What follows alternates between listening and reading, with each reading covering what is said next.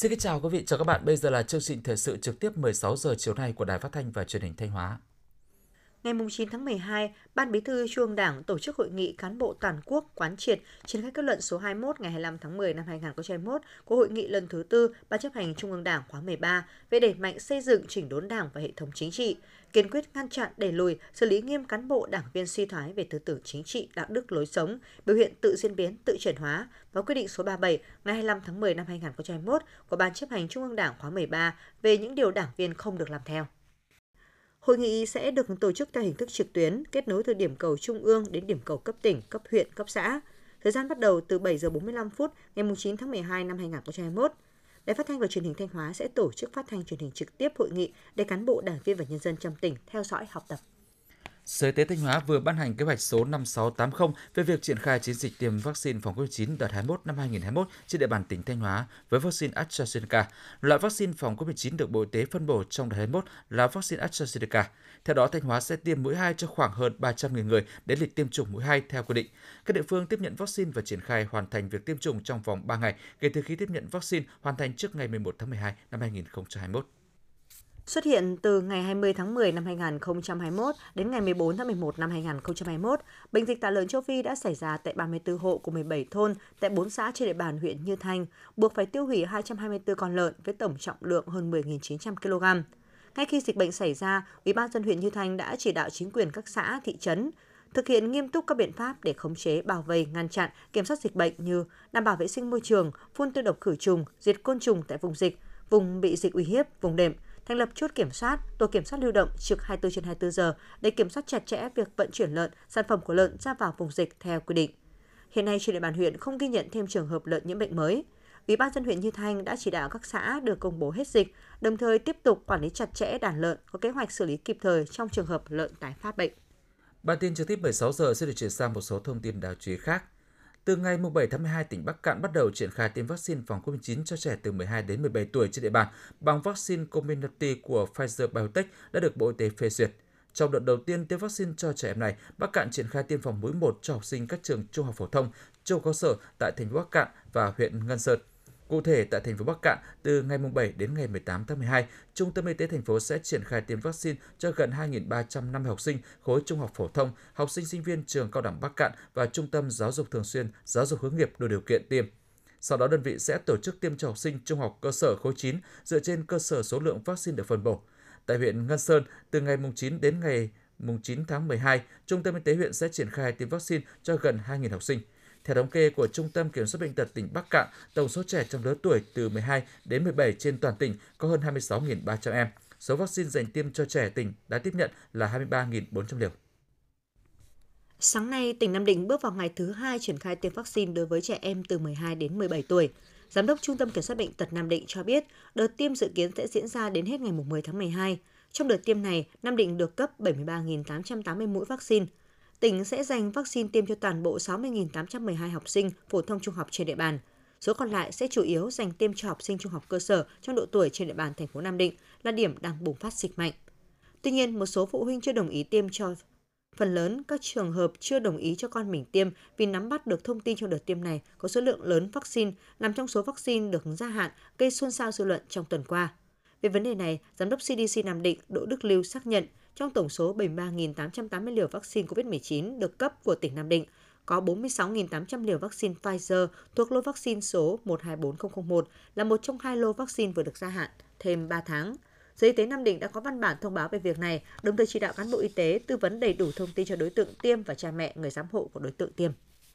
Sáng nay, Ủy ban dân thành phố Hồ Chí Minh đã có quyết định tạm dừng việc đi học trực tiếp đối với học sinh lớp 1 và trẻ mẫu giáo 5 tuổi so với kế hoạch trước đó cho đến khi có thông báo mới. Quyết định này đưa ra dựa trên tham mưu đề xuất của Sở Giáo dục Thành phố Hồ Chí Minh. Như vậy, từ ngày 13 tháng 12, thành phố chỉ thí điểm tổ chức học tập trực tiếp cho khối lớp 9, 12 đối với các cơ sở giáo dục đủ điều kiện an toàn trong công tác phòng chống dịch và đã được Ban chỉ đạo phòng chống dịch COVID-19 các quận huyện, thành phố Thủ Đức thẩm định. Sau thời gian thí điểm, giao Sở Giáo dục Đào tạo phối hợp với Sở Y tế và Ban chỉ đạo phòng chống dịch các quận huyện, thành phố Thủ Đức xem xét quyết định mở rộng dần đối tượng học trực tiếp từ ngày 3 tháng 1. Tại dự thảo, Nghị định quy định cơ chế quản lý tổ chức thực hiện các chương trình mục tiêu quốc gia, Bộ Kế hoạch và Đầu tư có đề xuất hỗ trợ phát triển sản xuất liên kết theo chuỗi giá trị tới 10 tỷ đồng một dự án. Theo dự thảo, điều kiện hỗ trợ phát triển sản xuất liên kết theo chuỗi giá trị là dự án kế hoạch liên kết phải xác định được kết quả về chỉ số tạo việc làm, mức tăng thu nhập, đóng góp phát triển kinh tế xã hội tại địa phương theo kế hoạch năm và thời điểm kết thúc dự án. Về mức hỗ trợ từ vốn chương trình mục tiêu quốc gia, hỗ trợ tối đa không quá 80% tổng chi phí và không vượt quá 10 tỷ đồng thực hiện một dự án, kế hoạch liên kết trên địa bàn đặc biệt khó khăn. Hỗ trợ tối đa không quá 70% tổng chi phí và không vượt quá 8 tỷ đồng thực hiện một dự án, kế hoạch liên kết trên địa bàn khó khăn. Hỗ trợ tối đa không quá 50% tổng chi phí và không vượt quá 5 tỷ đồng thực hiện một dự án, kế hoạch liên kết trên địa bàn khác thuộc phạm vi đầu tư của các chương trình mục tiêu quốc gia. Dự báo cả năm xuất khẩu nông lâm thủy sản sẽ đạt khoảng 47 tỷ đô la Mỹ, vượt chỉ tiêu 5 tỷ đô la Mỹ. Theo đại diện Bộ Nông nghiệp và Phát triển nông thôn, dù tình hình dịch bệnh COVID-19 diễn biến phức tạp, khó khăn về xâm nhập mặn, hệ thống hạ tầng kho bãi chế biến còn hạn chế, mức đầu tư cho nông nghiệp cũng chưa cao, nhưng xuất khẩu nông sản của chúng ta đã và đang về đích tương đối tích cực. Cụ thể, tính chung 11 tháng, kim ngạch xuất khẩu nông lâm thủy sản đã tăng 14,2% so với cùng kỳ năm trước. Phân tích nguyên nhân có được kết quả trên, đại diện Bộ Nông nghiệp và Phát triển nông thôn khẳng định, ngoài việc tận dụng tốt 14 hiệp định thương mại giữa Việt Nam với các nước trên thế giới, thì ngành nông nghiệp đã chủ động linh hoạt thích ứng với diễn biến dịch COVID-19, duy trì sản xuất đảm bảo nguồn cung dồi dào cho nội tiêu và xuất khẩu. Thông tin về việc Trung Quốc ngừng nhập khẩu rau quả của Việt Nam trong 6 tuần là không chính xác. Đây là khẳng định của Hiệp hội Rau quả Việt Nam. Tuy nhiên, hiện Trung Quốc đang siết chặt kiểm soát dịch theo chiến lược Zero Covid. Mới đây, nước này quyết định sẽ áp dụng nghiêm ngặt việc cách ly đối với các thủy thủ đoàn. Vì vậy, một số nhà khai thác tàu trung chuyển của các cảng ở miền Nam Trung Quốc đã quyết định sẽ tạm ngừng dịch vụ ít nhất 6 tuần trong kỳ nghỉ Tết Nguyên đán. Như vậy, việc vận tải hàng hóa qua cảng biển sẽ gặp khó khăn hơn và gây áp lực cho việc xuất khẩu đường bộ. Tuy nhiên, đây sẽ là khó khăn chung đối với việc xuất khẩu rau quả đi các quốc gia vùng lãnh thổ qua các cảng trung chuyển tại miền Nam Trung Quốc, chứ không riêng gì với hàng xuất khẩu của Việt Nam. Nhà cụ Nguyễn Thị An, phường Phố Thượng, quận Tây Hồ, Hà Nội, địa điểm lưu niệm Chủ tịch Hồ Chí Minh ở và làm việc từ ngày 23 đến ngày 25 tháng 8 năm 1945 vừa được Bộ Văn hóa, Thể thao và Du lịch quyết định xếp hạng di tích lịch sử quốc gia. Di tích nhà cụ Nguyễn Thị An là nơi dừng chân nghỉ đầu tiên của Chủ tịch Hồ Chí Minh trên chặng đường từ chiến khu Việt Bắc trở về Hà Nội từ ngày 23 tháng 8 năm 1945 để ra mắt quốc dân đồng bào, đọc bản tuyên ngôn độc lập khai sinh ra nước Việt Nam Dân Chủ Cộng Hòa vào ngày 2 tháng 9 năm 1945.